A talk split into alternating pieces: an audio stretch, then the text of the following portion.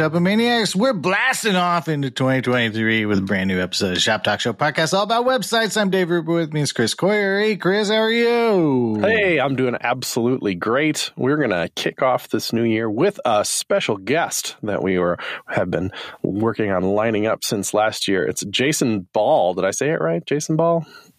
Yeah, that's correct. Hey, how you doing, Jason? Thanks for coming on. I'm doing good. Yeah, thanks for having me. Yeah, right on. I you know, I think I can't remember the exact impetus of all this, but it was kind of like I think I had noticed that there's this app I use to run WordPress locally called Local by Flywheel. I think they just call it Local now because I think WP Engine purchased Flywheel, and our I I think Flywheel still exists as a brand, but perhaps they're trying to downplay the buy Flywheel all the time now that WP Engine owns them. I don't know what the story is there, but I noticed that this, this app, which I I just feel like is a ten out of ten app, really they they hit it out of the park, especially as far as I think business is concerned if you help people solve a hard problem locally uh, and give it away for free and then say oh we have hosting to help you too. God what a home run idea. So this app and it runs cross platform you download it click a few buttons and all of a sudden you're running WordPress, which isn't the world's easiest thing to do. You got to run MySQL, you got to run PHP, you need a web server. There's all these things, and doing that uh, without anything to help you is um, has some technological challenges that even I'm like I'm sure I could get past them, but I would be annoyed by them. And then if you had like five sites, that's just going to get even more annoying. Uh, anyway, it helps you do that, but it has plugins too. One of the plugins is like it'll help you optimize your images and stuff. It just has little bonus stuff that isn't built into the core of the app. And I noticed that it had this plugin. I think it's called Atlas or something. I think that's the code name for WP Engine's like overall thing that helps you run what I guess the industry has been calling headless WordPress or something. The idea is I, I, I want to manage my content in WordPress, but I want to build the front end of the site in another way. I don't want to use the PHP templates and stuff. I want to use, I don't know, Next.js or Astro or VuePress or whatever. What's the Nuxt 3? Easy. Mm-hmm. I want to do something like that. yeah, I know. Dave loves Nuxt 3.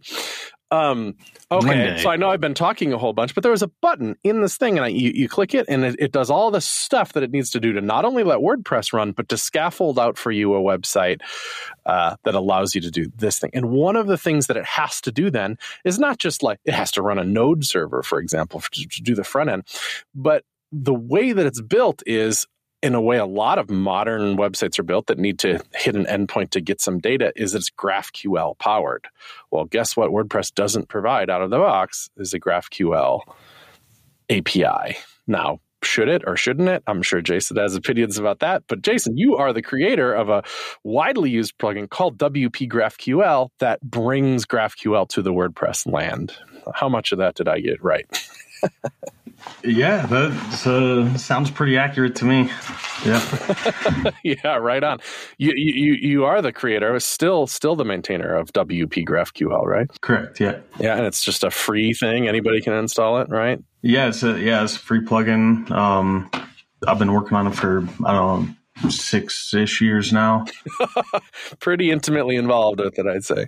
Yeah. Why? Uh, so WordPress is perfect. Why uh, reinvent the horse here? Why? Uh, that, that's the old saying: reinvent the horse.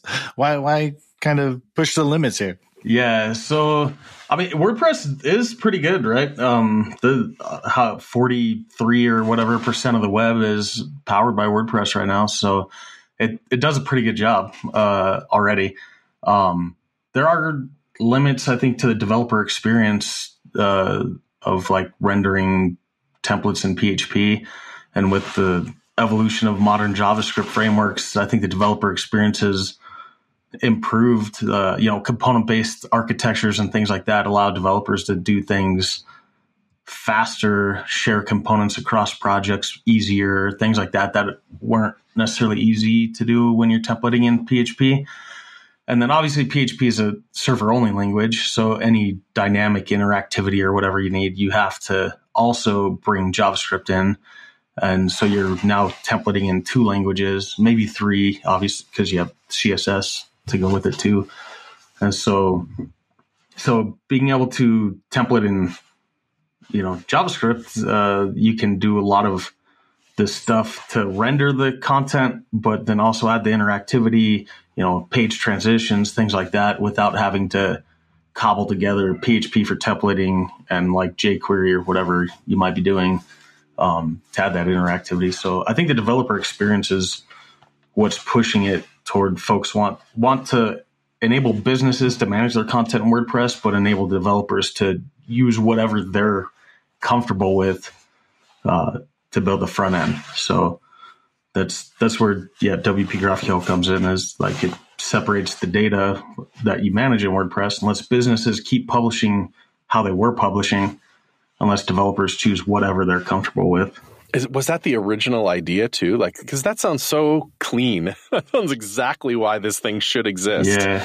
So what you know? What was that first commit like? Was that the story in your head? Uh, no. So the origin story is a little bit different. I was I worked at a newspaper uh, publisher. We had like a hundred and something newspapers across the U.S. and uh, we did a lot of. And I, when I joined, none of the sites were on WordPress. By the I worked there about three and a half, four years, and by the time I left, there was like fifty four sites on WordPress. And one of the one of the things we needed to do was syndicate a lot of data. So we had, for example, Denver Post was I'm in Denver, and Denver Post was one of the papers we ran, and then we also had like TwinCities.com in Minnesota. And let's say Denver Broncos win the Super Bowl. Uh, well, Minnesota doesn't want to have, you know, a team out here covering the Super Bowl or, you know, whatever. So they could subscribe to posts from the Denver Post or, you know, to articles or categories from the Denver Post. So when something was published by the Denver Post, if they were subscribed to it, we needed to publish it on their site as well. And they're independent sites. Um, so we they're not it wasn't like a wordpress multi-site or anything. They're independently ran sites mm-hmm. but they needed to communicate with each other. So we were we had this syndication i don't know uh, platform or whatever you want to call it where data could be you know sent to all these different papers within the network and published. And and uh, we were using the wp rest api before it was even in wordpress core. Uh, but we ran into a lot of problems with that um, uh, from like the actual performance time of it, like how long it was taking for data to be processed. Um, but even maybe even more importantly, the developer experience around it, um, because the with the REST API, it was like to syndicate one news post or news article or whatever.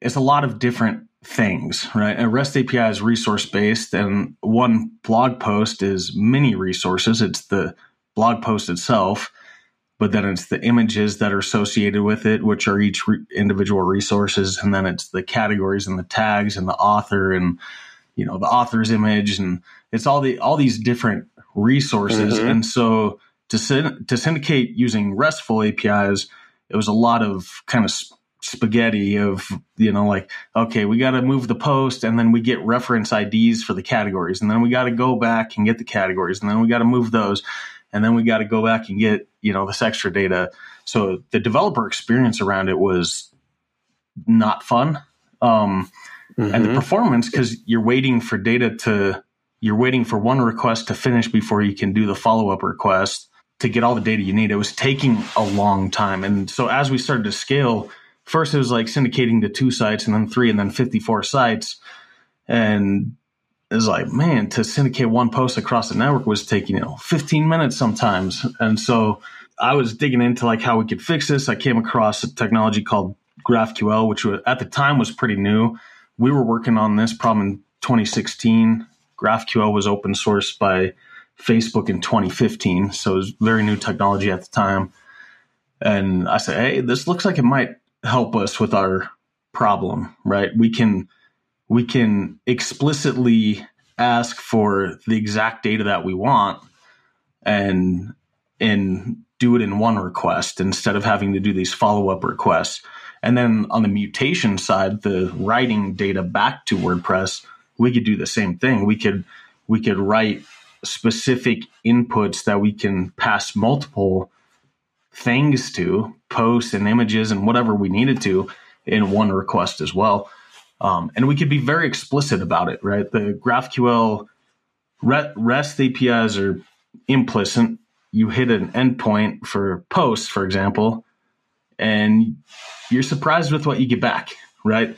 If you go to any WordPress site out there and hit their posts endpoint, there's a very good chance they look very different, right? You, you as the developer hitting the endpoint are you don't you don't know what to expect, right? Hmm. Um, and so so like we had many people working um, on the newspaper, and if a plugin were activated or different code was added, your payloads might look different, and all of a sudden there's bugs, and you got to track it down and uh, things like that. With GraphQL, I'm not saying it's bug free uh, by any means, but when there are bugs, you can you can identify it a little bit easier because it's very explicit. You said you said, "Hey, this is the exact data I needed.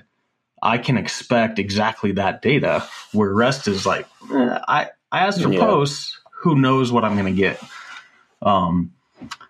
So yeah, it helped us quite a bit with that. So it was PHP to PHP. There wasn't JavaScript front ends in the beginning. Interesting. Okay. I was doing a lot of stuff in React at the time, and so I I was like, hey, like this makes sense for JavaScript. Obviously, GraphQL was created for Facebook to use with React as well. So I, I knew the I knew there was opportunity, so I started working on it as a community project. Uh, and the newspaper was on board with that. They said, "Yeah, we'll use it, and you can do it as a Mhm. community project." So I, I worked a lot on it uh, uh, on my own time as well. So Okay, interesting. So it was PHP to PHP at first because it solved actual, real, specific problems. All that makes perfect sense to me. That's that's awesome. And then you know, how long until I'm sure it was it a was it a plugin from day one, or you know, how long until the the day of open sourcing? A year or something? Uh, no, uh, yep. I mean, I I worked on an open source from the beginning. Like, um, even when we started using it at the newspaper, it was an open source GitHub repo from from the very beginning. Nice. well done. From when we went to production at the newspaper, it was probably around a year ish, maybe Mhm. not quite a year. yeah, and now you're gone. So do they still use it? You think? They do, they do still use it, yeah. And uh, Nice. Your legacy lives on at the newspaper.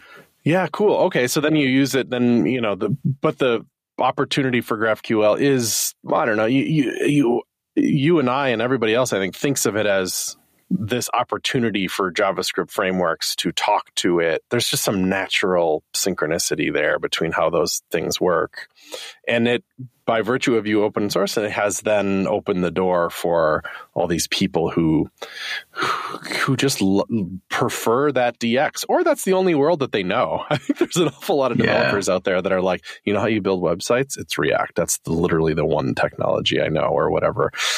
Uh, and might feel the same way about GraphQL. Like they don't even know REST because GraphQL got so dominant in that world yeah, that they they they wire it all up. And I, you know, you know, no shade. I I, I kind of get it in a way that I, I prefer that. Like when I because I have some WordPress sites that are not that are just done the classic way, just templated in PHP.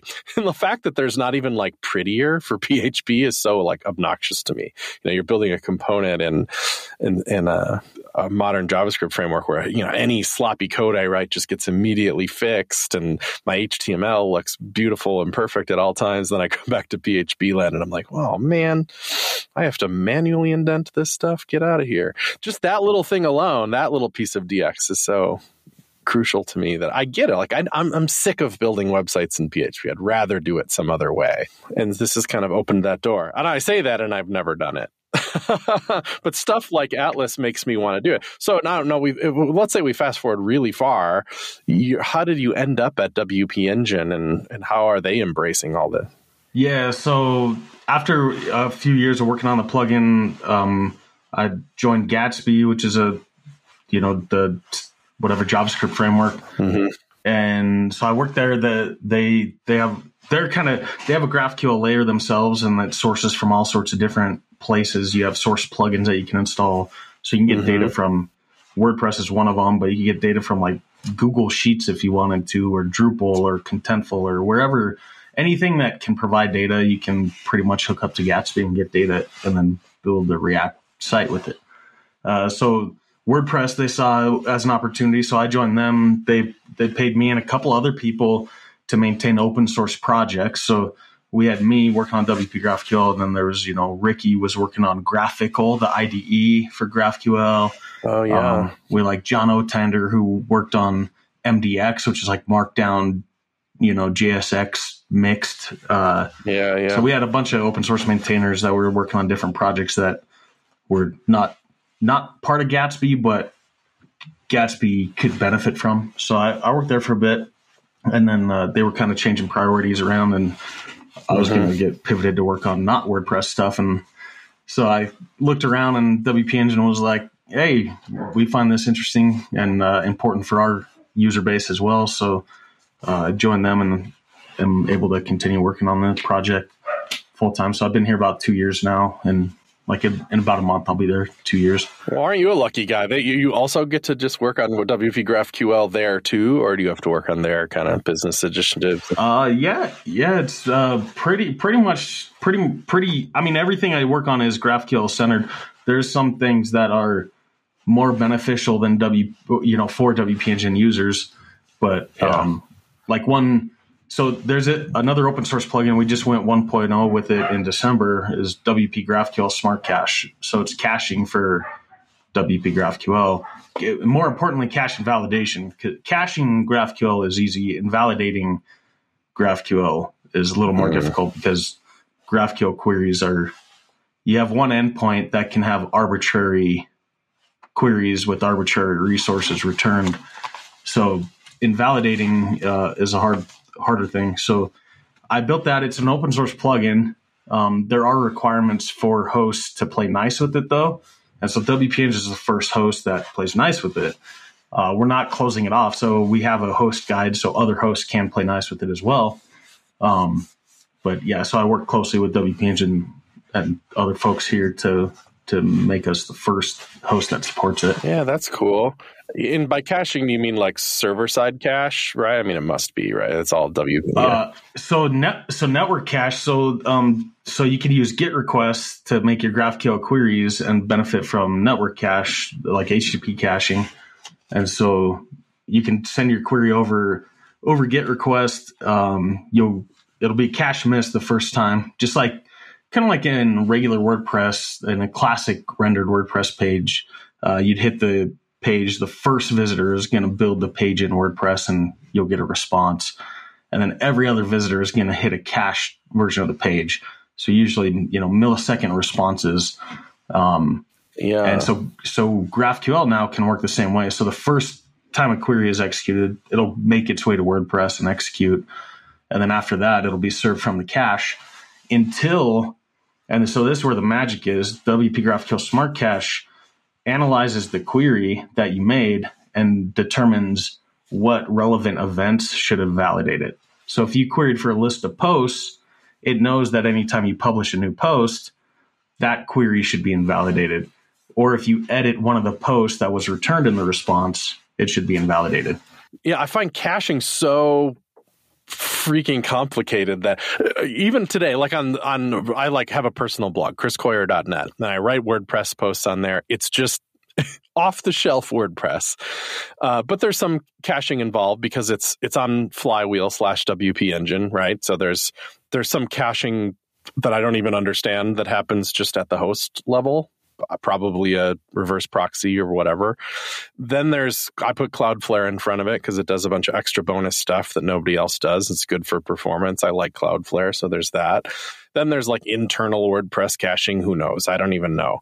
Uh, so there's all that stuff. So if I edit a post and hit the edit button, I have no mental model of like when, and then I, let's say I were to like go on Mastodon and say, hey, read this article that I wrote. Will they see the edited post or will they see some old cached version of it? I literally have no idea.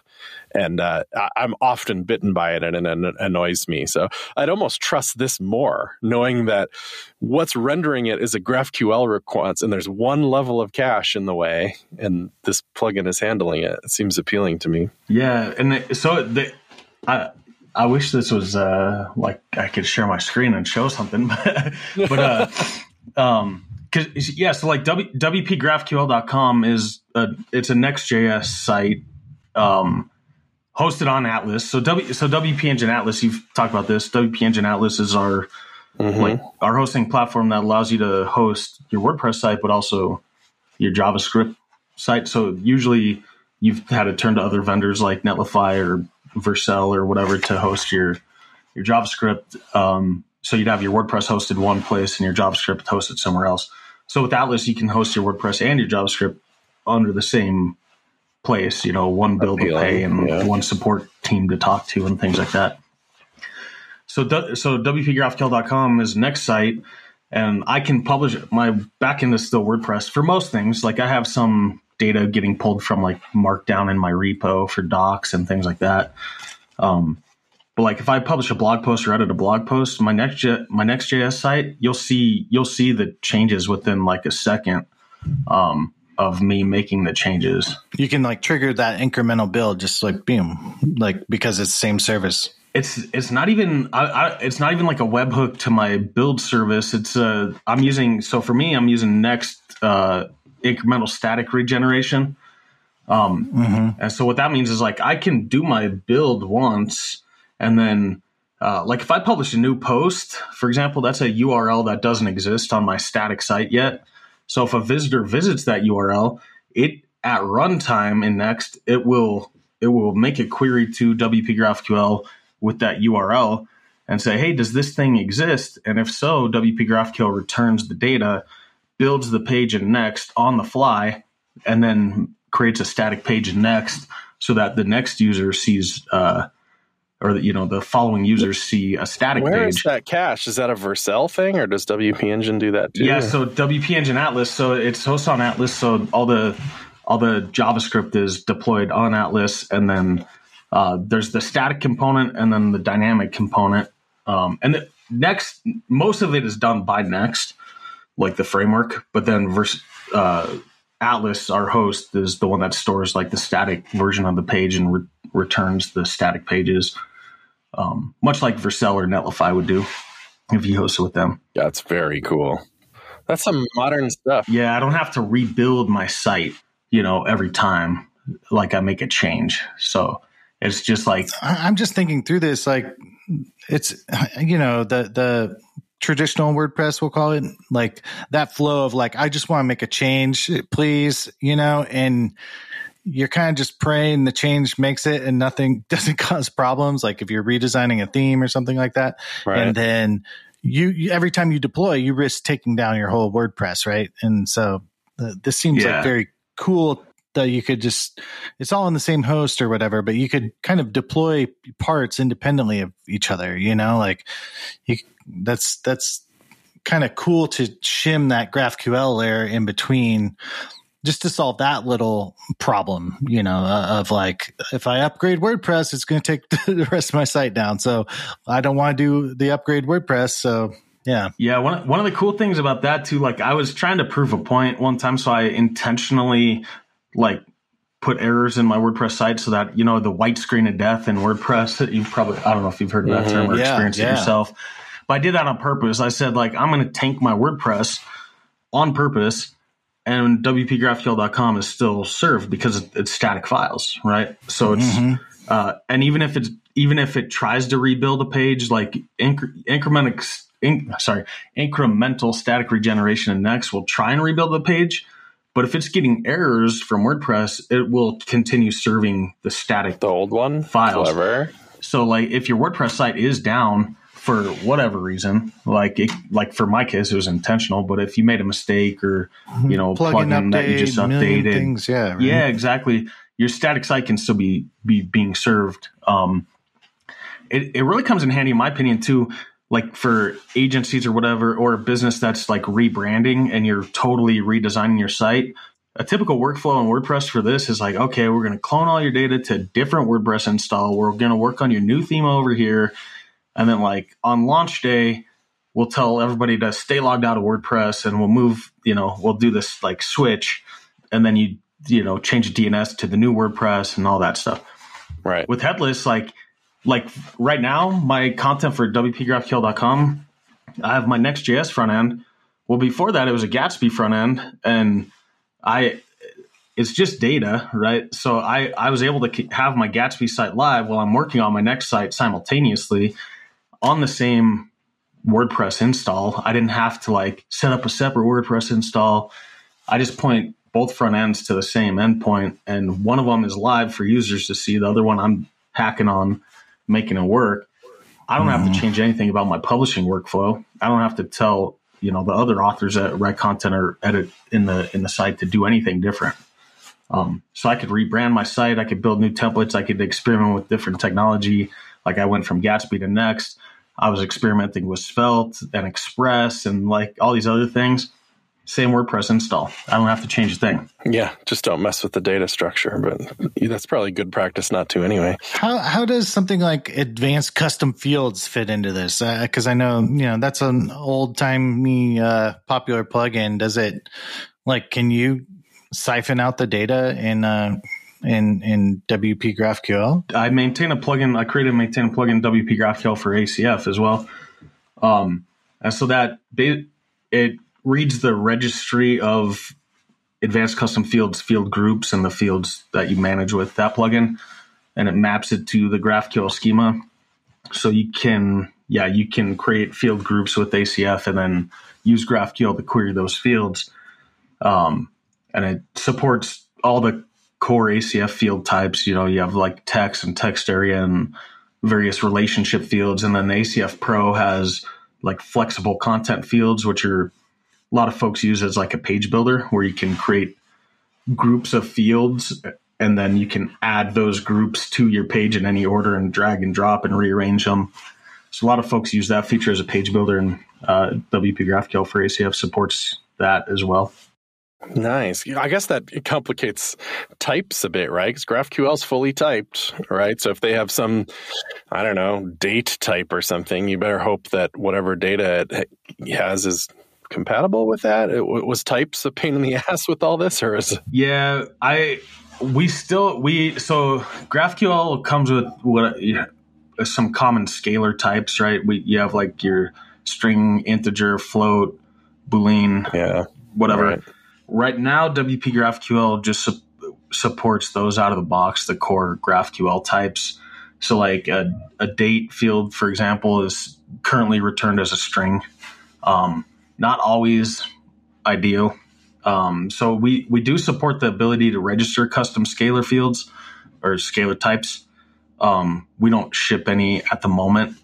We are exploring it. Like common ones like date or date time or whatever, email, maybe URL. Some of those common like mm-hmm. common ones will probably support in the not too distant future.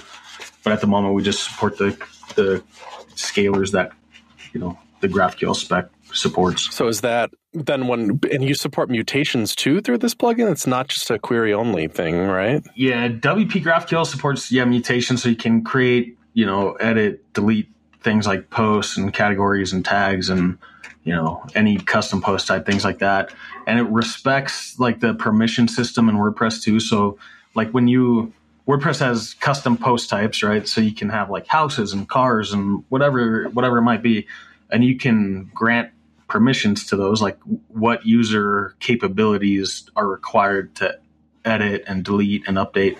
And so WP GraphQL respects those things too. So like if you're not authenticated and you try and execute a mutation, it's not going to work unless it's a public one like commenting. Um, but if it's like a creating a post or editing post, like it'll reject it if you're not authenticated. So if you're authenticated, making the GraphQL request, then it checks who you are and what capabilities you have before allowing you to do what you're trying to do. But yeah, then it's strongly typed as well. So you, you it, there's you know the input API for GraphQL where it validates oh you're trying to pass an integer for the title and it requires a string. So it'll do some of that validation for you know free for you or whatever. Oh yeah, that's what I was mostly curious about is how complicated that gets because PHP isn't typed so I, I don't know when it gets complicated or when it, maybe it just doesn't because it's so forgiving with stuff like that. Or you pass in like a, are your, are your, are categories enums? And if you pass in one that's an invalid enum, it rejects it or I, I don't know. I'm, I don't even want to know. I don't. yeah. Yeah. Um, things that are pretty dynamic like that, like categories are not going to be an enum because it, like every time you added a new category, it would change your schema and could potentially, you know, like if you deleted a category and it was an enum, then your schema changes in a breaking way. So you, it's we don't do that. Um, yeah. One one thing on mutations, since we were just talking about ACF, the ACF plugin, the WP GraphQL for ACF plugin, does not support mutations right now. So you can query your ACF data, but you, you can't mutate it at the moment. Um, Mm, there's okay. some community contributions, like there's some community plugins that have explored mutations. Um, I, at the moment, personally don't support that feature. And one one of the reasons there's a there's a feature in the GraphQL spec called the one of directive, and it, or it's not in the spec, it's a RFC to the GraphQL spec. So I'm waiting for that, and um, once that makes its way to the GraphQL spec officially, and then to GraphQL PHP, then I would work towards supporting mutations in ACF, but probably don't want to dive into that topic. It's a loaded topic on its own. Yeah. I bet it is because I I also suspect like how much of your don't you want to work on stuff that like everybody uses? It seems like the longer you're in it, the, the, you're going to get pulled into the nichiest of niche stuff. Where I would just guess that like 95 percentage all usage of WP GraphQL is just query only anyway.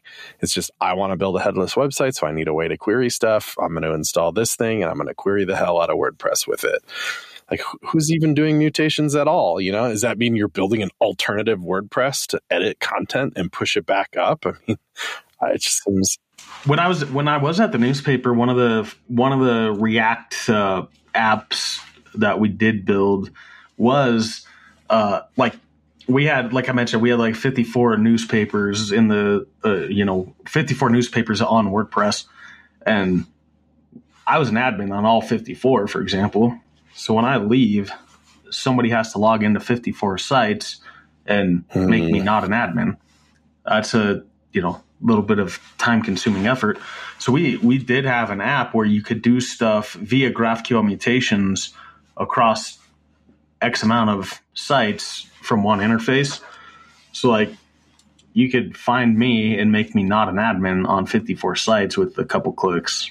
So yeah oh yeah that's a pretty good use case so things like that. It's like we weren't making an alternative, you know, publishing experience necessarily, but we were making time consuming tasks less time consuming. Well, so speaking of that, so I've set up some GraphQLs in my day. You know, um, you know, getting that little Explorer up and going and like a node service isn't too hard, I, I'd say. But the like trick is like getting the schema, getting the like, getting the whatever. If you're doing reducers and whatnot, and then getting all the the you know data stuff mapped to like your your MySQL in WordPress's case or, or Postgres. Like that stuff seems like the kind of nitty gritty hard stuff. So what's the process of like setting up your like setting up WP GraphQL? It, it looks like the docs just say you start from like add plugin. Is that kind of how it goes? Yeah, yeah. You install and activate the plugin, and it'll give you the GraphiQL IDE in your WordPress dashboard.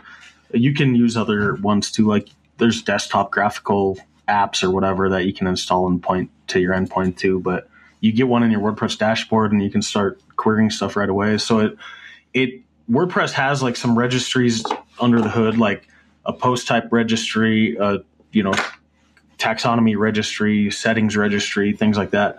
So it uh, WP GraphQL uses those registries to figure out what your CMS is made up of, what post types you have, what taxonomies you have, things like that, and it uses those registries to build the GraphQL schema for you. So it tries to do as much of this stuff as smart as it can, so you don't have to do too much. And then plugins Yeah. like the WP GraphQL for ACF, same thing. It looks at the ACF field group registry and it maps the fields to the schema for you, um, so that you can just start using the data from advanced custom fields right away. Um, there's a plugin WP GraphQL for WooCommerce. WooCommerce is you know e-commerce for WordPress, and so there's a community maintained extension. Uh, Jeff Taylor maintains that, and that does e-commerce functionality. So it exposes uh, like you know products and variations and all the things related to WooCommerce into the schema, and does allow you to do things like checkout and add to cart and things like that via GraphQL. So that's pretty big, a pretty big endorsement, right from Automattic itself, I guess. Yeah, so he doesn't work at Automattic. Um, hmm. He he does it on his own time. He'd probably appreciate sponsorship from them if they're listening, but.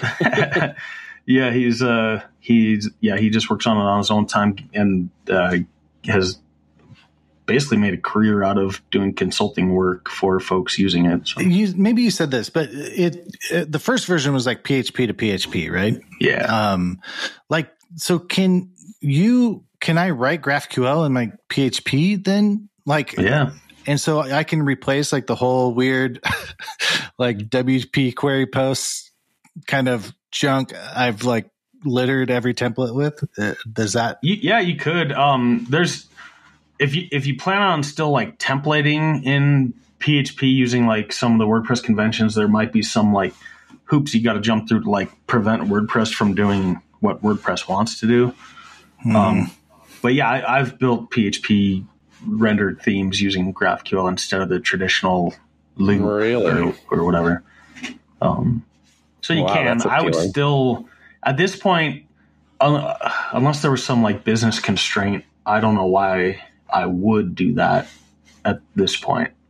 Um, yeah. It, if for some reason I wasn't like allowed to use JavaScript, you know, React or whatever, then I might go that way. But yeah, I just like I can think of like times I can't like I remember times where I've had to like do like lazy joins or something like that, you know, kind of like by querying all the people and then querying all the companies or something like that, you know, um, and kind of joining those together. And it would be cool if you could just be like, I don't know, just write the JSON syntax and be like, give me these guys. that would be a lot nicer. Yeah, you, yeah, you can. So, I mean, if, if you do have a need and you are doing stuff in PHP, you, you definitely can for sure. Yeah. Okay. That's I. I'm sorry to get weird, but that that was I was just like, wait, if it's PHP first, then maybe. So so if you, so, our case was it was one PHP site talking to another PHP site, so it was less about the same site getting data out of itself, and it was more how can I get data from another PHP site, basically. So yeah, and like, can you subscribe then too? Is it like we can kind of have real time, like I don't know, real time WordPress? Uh, kind of, that's kind of what we build at the newspaper. So GraphQL has queries and mutations, and then the probably under talked about feature is subscriptions. WP GraphQL at the moment doesn't officially support official GraphQL subscriptions. I've experimented with it. Like I have a video on YouTube where I show it. Like I show proof of concept working with real time um, stuff we kind of built that system at the newspaper, but it wasn't official like GraphQL spec subscriptions. It was like our own kind of proprietary uh, take on it. The idea, like if somebody was, if two people were looking at a post at the same time and one of them left a comment, the subscription could theoretically be like, "Ooh, there's new data. I'm going to yeah. plop that comment right on the page without a, even a refresh or anything." Yeah, yeah, exactly. Like collaborative editing type of things um, could be supported by that, especially like uh, in my mind, like so Gutenberg is like the block editor in WordPress. Uh, I don't know if you have if you use that on your WordPress sites or not. Um, Indeed, but it like I imagine you can picture this like you have these blocks where you're building your content. Right now in WordPress, there's post locking, right? So if you're editing a post, I can't go in and edit the post at the same time. But it, in my mind, like, and the, Gutenberg uses the REST API, so like the, this would take a whole lot of work to actually get this to work. But in my mind, like if if Gutenberg was using GraphQL, each block could subscribe to, hey, is somebody else editing this block and can get data about that in real time, so I could see, oh, I, me and Chris could both edit the same post at the same time. It would just lock the block that he's editing while he's editing that block. Oh, independent locking. Because I'm like, are you sure what you're saying? Because you're talking about CRDTs and operational transforms and like a real world of complex stuff. But not if you lock blocks. If you lock blocks, it's fine. Just let them let them blast. Yeah, yeah. So that's uh that's like I can picture. It's not going to happen, I don't think, because I. Uh, WP GraphQL is not in WordPress core, so Gutenberg is not using it. Obviously, they're using the REST API and mm-hmm. uh, so uh, there is like collaborative editing potentially being worked on by the Gutenberg team at some point. They're not, I don't think, going to go a GraphQL route to solve it. But in my mind, you could picture that like where, okay, like if I could do mutations per block and queries per block and and subscriptions per block, then you know I could build this UI where I can see who's editing which block in real time, and then we could collaboratively edit in Gutenberg.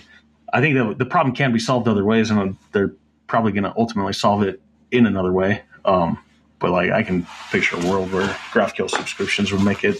Yeah, it seems like it. It does seem like modern apps generally like the assumption is that there's real time possibilities. Like you, like Notion is useless if it doesn't support multiple people editing the document at the same time. There's just some assumptions about that, and you know WordPress sometimes falls behind in that stuff. So I'm sure they're they're thinking about it.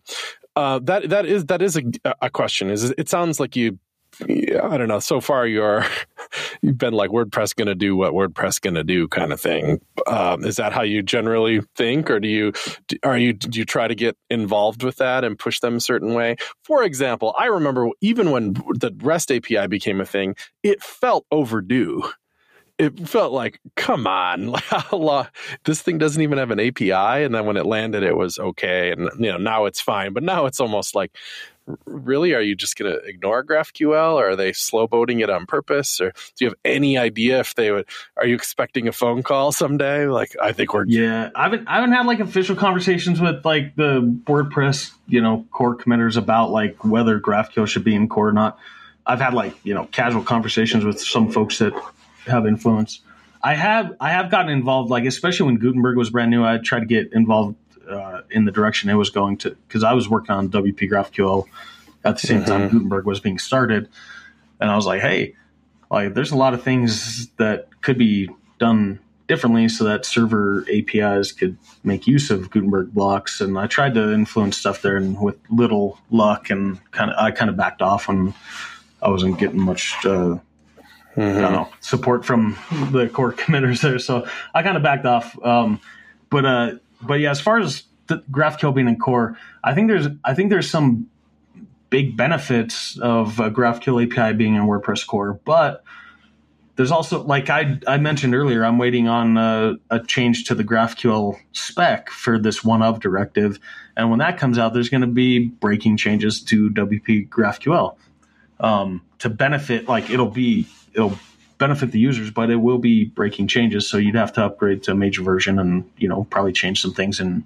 your app that is using it. So when it comes to core WordPress, there's like when the REST API was merged into core is like I think 2016, and there's like bugs that still exist from then because once you put something in WordPress core, even if it's a bug, it's a feature now for 43% of the web. And so it's very difficult to like iterate in WordPress core. There's, you know, there's things that haven't changed in many especially years. Especially with, with things that relate to data, right? Like yeah. And so putting putting the GraphQL API into WordPress core, I I there's a lot of benefit to it, I think, but I don't think we're at a point yet. And I don't know when we win or if we will be, even in the near future, where to me it would make sense. Because if if the rest of the world is using, you know, GraphQL spec 2023 and WordPress is on GraphQL spec 2021, then the whole world is using modern GraphQL tooling and the WordPress community is using legacy tooling, right? Um, mm. and, you know, so so to me it makes sense as a plugin at least for now. Like if you're if you're doing headless WordPress stuff, at least right now it's it's growing. Obviously, the popularity is growing, but it compared to the size of the WordPress community, it's a pretty niche thing still, right? Like, you know, we have got, you know, 20, 30, 40,000 installs of WP GraphQL. WordPress is, you know, 43% of the top 10 million. So, like, in comparison to the community, headless is still small. Yeah. Right. And so, and that that's just for WP GraphQL. The REST API could have more usage that I don't know about, but, um, and in general, it's, it's small. So if there are changes like, you're opting into this community. So I think installing a plugin is not like this wild ask of you to like install and update a plugin. Um, but then it allows you to opt into the version that works for you, right? So if we do make breaking changes like this one of directive, when that makes its way into GraphQL spec and GraphQL PHP and then WP GraphQL, you will have to make the conscious decision to say, I want to opt into these new features that might cause me to, you know, break other things and have to rebuild my app. So you can opt into that. If it's WordPress core, like what are you going to do? Like if uh, you have to stay on some old version of WordPress and like deal with pot- potential security issues and stuff that are being patched on newer versions. So it, lo- it allows you to pick which version works for you. And so I think iterating as a plugin. Yeah, I mean, WordPress was built with a plugin architecture for a reason, right? It's like this is that reason. So probably saves like WordPress too from like migration hell. You know, like if they had to like change something that stinks for them. So, so I do think I've like proposed this idea, and I, I might talk with some folks um, like officially about this maybe in the near future. But like WP CLI is like a CLI tool for using WordPress. It's not part of WordPress core. It's a side thing you install on your machine, and then you can mm-hmm. you know run CLI commands against WordPress. So it's not WordPress core, but it's recognized as like the official CLI, you know, client for WordPress. And so I think I think there's room for maybe WP GraphQL to take that position where like WordPress.org or the WordPress Foundation or whatever recognizes, hey, if you're going to do stuff with GraphQL, let's let's all collaborate on this thing because you can go build your own CLI client for WordPress and nobody's going to stop you, but you'd be probably wasting time, right? Because there's a bigger community effort around WP CLI. Oh, I see where you're going with this. You want to just almost get recognized as the canonical one. You probably already are, Either, although there is one competitor, isn't there? At There's least? at least one. Um, there, there was a couple before me too. Like when when I was researching it for the newspaper, I I was researching. And I found two. There was another one called WP GraphQL and one called GraphQL WP, and I reached out to both of them. Um, I ended up merging with one of them. Edwin Cromley had one called WP GraphQL as well, and and then the GraphQL PHP one. It, so we hosted on WordPress VIP at the newspaper, and the GraphQL WP one wasn't like VIP has very strict like uh, code quality controls, and that one wasn't compatible. But I reached out to the guy, talked to him a little bit. He he kind of seemed like he built it for one specific project, wasn't like maintaining it. Um, mm. But then the other one, WP GraphQL, same name. Uh, we ended up working together. He merged his stuff into mine. We worked together for a while. Then he kind of dropped off after a few months, and I haven't actually heard from him in probably a few years now. But we we worked together on it, and but then there's another one called what is it, GraphQL Dash API or something like that. Um, hmm. And that's another another one, and I think it takes a much different approach to like schema design and stuff than than I think makes sense. Um, but yeah, there are other options. You could build your own option as well. There's a plugin on the WordPress auto repo that adds a GraphQL endpoint specific to WooCommerce that's unrelated to WP GraphQL. Um, so you can build your own. Does it not use the REST API? Because it, it, probably doesn't, right? Because your origin story said if you while using the REST API was too slow. So like the, your GraphQL, you must do your own internal querying and such. Yeah, you know? yeah, exactly. Yeah, it does not use the REST API under the hood at all. So yeah, when you make a GraphQL query, it it uses other core WordPress mechanisms, right? Like WP query and WP user query and things like that. So it still takes advantage of like like WordPress under the hood has various caching layers as well. Like if you do a if you use WP query, that query will be cached. And if you have a persistent object cache like Redis or Memcache or something like that, results of that query are cached there, and then you're not hitting SQL every time you make that query. Um, so WP GraphQL respects those things, and then there's like hooks and filters under the hood in WordPress, and so WP GraphQL tries to use as much of those uh, parts of WordPress as it can.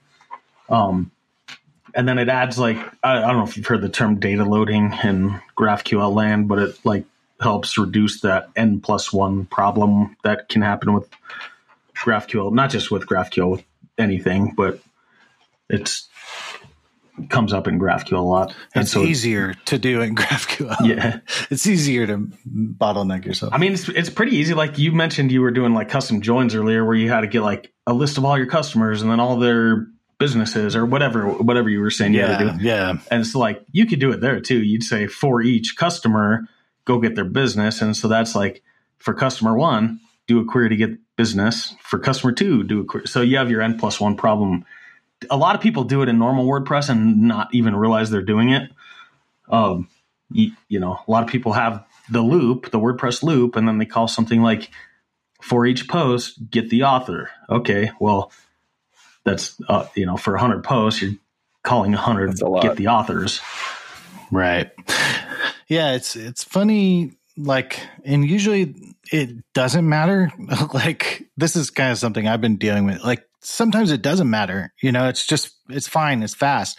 But then when it, it when you think you can do that trick at scale or like a page with a thousand posts for some reason, I don't know. Like then it's like, oh no, I have like locked the database up pretty bad. So for every user, you know. Yeah, so WP GraphQL tries to help with that. Like in that example, if you query a hundred posts and then the author on each one, it'll do the query for the hundred posts, and then it waits to get all hundred posts, and then it get does one query to get all authors of the hundred posts. So instead of hundred more queries for each author, it's one query for the authors of the hundred posts. a hundred author IDs or whatever. Yeah. No, that's cool. Uh, yeah, so I can. I was thinking back. I don't know, Chris. Maybe you remember this. Like we went to Jamstack Conf like three years ago or something like that, and then there's kind of like a running joke. You know, it was like, and we have a WordPress site, and people are like, groan. You know, Um, roll. I groan at your groan. well, that that was sort of like the idea, or like Right. that was kind of the vibe, you know, because it was just. It, I think even three years ago, is like WordPress plus Jamstack was kind of like a mess, you know, um, and I, I don't know. Are you feeling like the like WordPress is kind of like a really great Jamstack candidate, or, uh, or is that kind of the goal to make WordPress Jamstacky, or or is what what's your vibe on my, I'll say my. I want Jason's answer, but I'll say what, I, one thing I want to make sure I say in this is that I, in this GraphQL might be a component of this, or it might not. But what what needs to push WordPress, I, I I think, to ask people to just do PHP templating for the end of time for WordPress is like not going to happen. Like there's so much there's that DX world. There's like already a very large divide between like what's happening in real modern DX stuff and what's happening in WordPress. And the divide is getting wider and wider. So there's got to be a way eventually, a canonical way to to build a WordPress front end that's not PHP templating. And I don't know what it is or what what the answer is going to be, but it's, dude, it's got to be something, right? Am I crazy? Got to be something. Yeah, I think the what did they do? Like the I think the Jamstack survey or whatever it was that that sometime toward the end of the year. I think they did the results at the Jamstack Conf in what November maybe. Um, but they they did show like I think it's no surprise that WordPress typically tops the charts of like worst developer experience of frameworks. It's like pretty high up there every year. People don't like doing development in WordPress. But then the, the Jamstack survey was showing that, okay, WordPress is still the most widely used CMS. Everybody knows that. But the developer experience of headless WordPress is also significantly higher. Like people like doing headless WordPress development compared to traditional WordPress development. So like the developer experience, like folks are responding positively to it already, like in, you know, surveys like that. So the canonical way, I think that's interesting. There's a lot of different companies working on like, okay, what does the canonical headless front end look like? So I don't. it- It's tricky because every three weeks there's another JavaScript framework out there. So what's the canonical way? I don't know. What's the canonical way to, to build a JavaScript front end? Period. Right? There isn't one. So that that's tricky. So what? Like I think with GraphQL, we're trying to say, okay, whatever whatever you like to work with, we're going to try and make it easier. That said, we like at WP Engine, we're working on a framework called Faust, um, and that's probably what you experienced when you used local uh, and you know did this one click stuff in Atlas. It, we have a framework called Faust. Yeah. Uh, so real quick, yeah, Faust is part of that, and it. Uh, I do want to think so that the word Atlas isn't just one thing. At least to me, right? It's like it includes this Faust thing that you're about to talk about, and it's some node server or something. I don't, I don't even know if that's a part of it. And it's like a blueprint of WordPress that includes the WP GraphQL plugin because you can't do any of this unless that thing's installed and activated properly. So Atlas is is it is it true that it's a you know a bunch of stuff combined?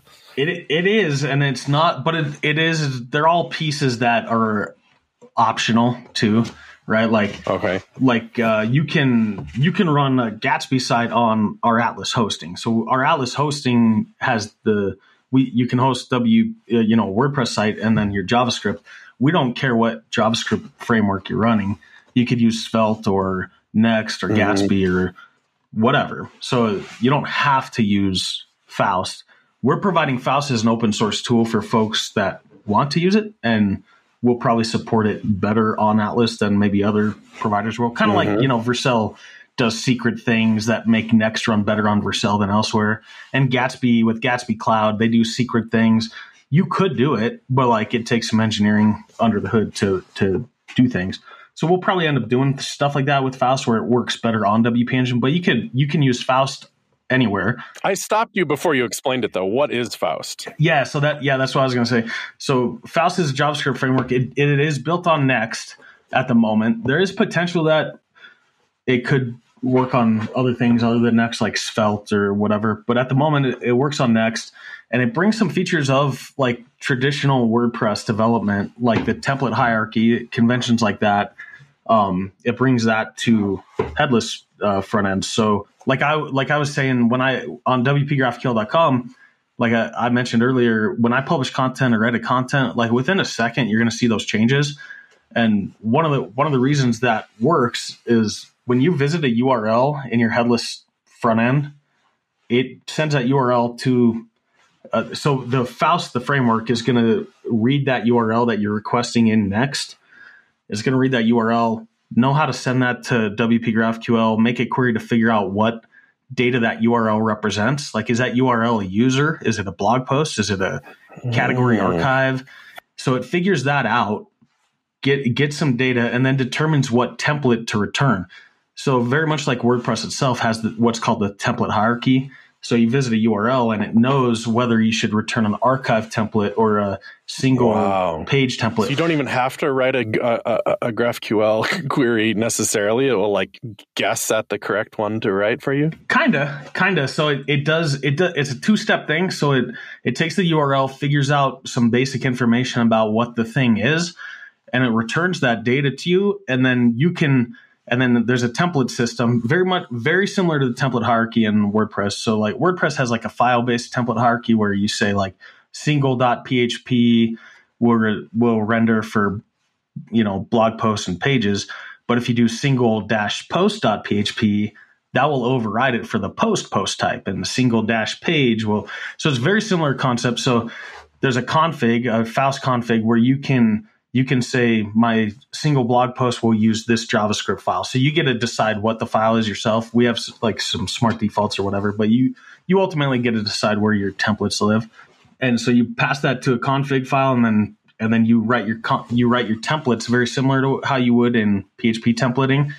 Um, but you get or in WordPress templating, but you get to do it in React, and you get so at your template level, you write the GraphQL query that you need for that specific template. Then and you get you'll get a payload of basic data back from Faust. So it'll tell you like the ID of the thing that you're looking at. It'll tell you like the URL and what type of thing it is, whether it's a user. Or and then you pass that to the the GraphQL. Query. Yeah, and then you can use variables in GraphQL. So you would say, okay, now that I know this thing is a user or a post, here's what data I want for my template. And so you use GraphQL query you can and then use React components to render it, and you can do your style. If you're if you're a CSS and JavaScript fan or what or a Tailwind fan or whatever you are, you can do your styles, your JavaScript, and your GraphQL query in the same file. And then you can break it up into components and use GraphQL fragments at the component level um, so that each component can be, you know, self-contained, right? It has the markup Yeah. that it needs. It has the styles, whether it's Tailwind or CSS and JavaScript or whatever you're doing, or as you know, a separate CSS file even in the same directory. However you do styles, you can have it componentized, and it has your GraphQL, your data dependencies, your markup, and your styles. You know, that's kind of the dream, or at least my dream. you know, I think a lot of developer experience dream is like, how can I build these isolated components that have everything they need? Yes, Yeah. And so, please. yeah. and uh, so yeah, GraphQL and fragments. I we, I could do a whole episode on fragments alone. Fragments are amazing in GraphQL. That's one thing that like probably doesn't get talked about enough in GraphQL. Like when people do like GraphQL versus REST comparisons, I think I know what you mean. You're like you say a fragment is a comment, and every time I ask for a comment, I'm gonna I want these five things, but I'm gonna put it in like ten queries, and I don't want to rewrite that five things every time. Yeah, because Yeah. you're going to have a component that is, its job is to render comments and it has specific data needs, right? So you can say, okay, I can write a fragment in that component that says, okay, whenever a comment is asked for in the schema, I want X, Y, and Z fields. And so I could have this component and then higher up, like maybe I have a list of comments component. I import the individual comment component and the fragment. So my list of comments has a fragment as well saying, hey, I want to list the comments. It imports the comment component and the comment fragment, and then it uses that in the query. So if you need to change, like, oh, we need to add this new field to our comment component, you just go to that one component file, you modify the fragment, you modify your markup, and you're done. You don't have to do this like, oh, okay, we're fetch from REST API over here, we transform data over here, we do this thing over here right? Like you just go to the component that needs it, you change your fragment, you change your markup, you're done. Yeah, unless you're in TypeScript, and then you got to go find the type for comments and change it there too. Yeah, but like even with the GraphQL API, I mean, I so this is going to sound super weird. I've uh, I build a strongly typed API, but I still don't use TypeScript. Um, but there's a lot of tooling out there that will like auto generate your types for you. Like you show it a GraphQL endpoint and it will generate the types for you. Um, so I can't speak like I just mentioned. I don't use TypeScript, so I can't speak super in depth about that. But there's there are tools that auto do it for you. Oh, well, all right, Jason. That was a that was as in depth as I ever could have hoped for on all this. I really appreciate you digging into this. You've really made this your life in a way, or at least your professional life, and Yeah.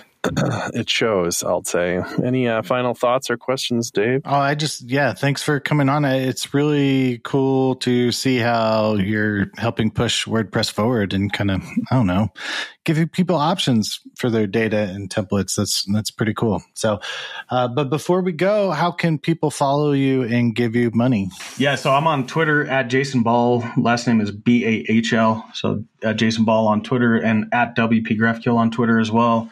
Uh, GitHub.com slash WP dash GraphQL, WPGraphQL.com. Uh, I get paid by my employer to work on open source. I don't like solicit money from the public, but if you really want to send me money, uh, oh, WP GraphQL is on Open Collective. So if you really do feel like you want to contribute to the project, then um, I'll I usually just send that money out elsewhere. Like I I give money to GraphQL PHP, the maintainers of that, and things like that. So if if you are interested in that, it is on Open Collective, so you can donate that way too. That's sweet. Thank you so much for uh, coming on the show. Really appreciate it. And um, thank you, dear listener, for joining us here in 2023 on the Shop Talk Show Adventure. Uh, be sure to uh, Star Heart favorite this up in your podcatcher of choice. Um, follow us. I don't know where we're at. We might, I think we have a Twitter account technically.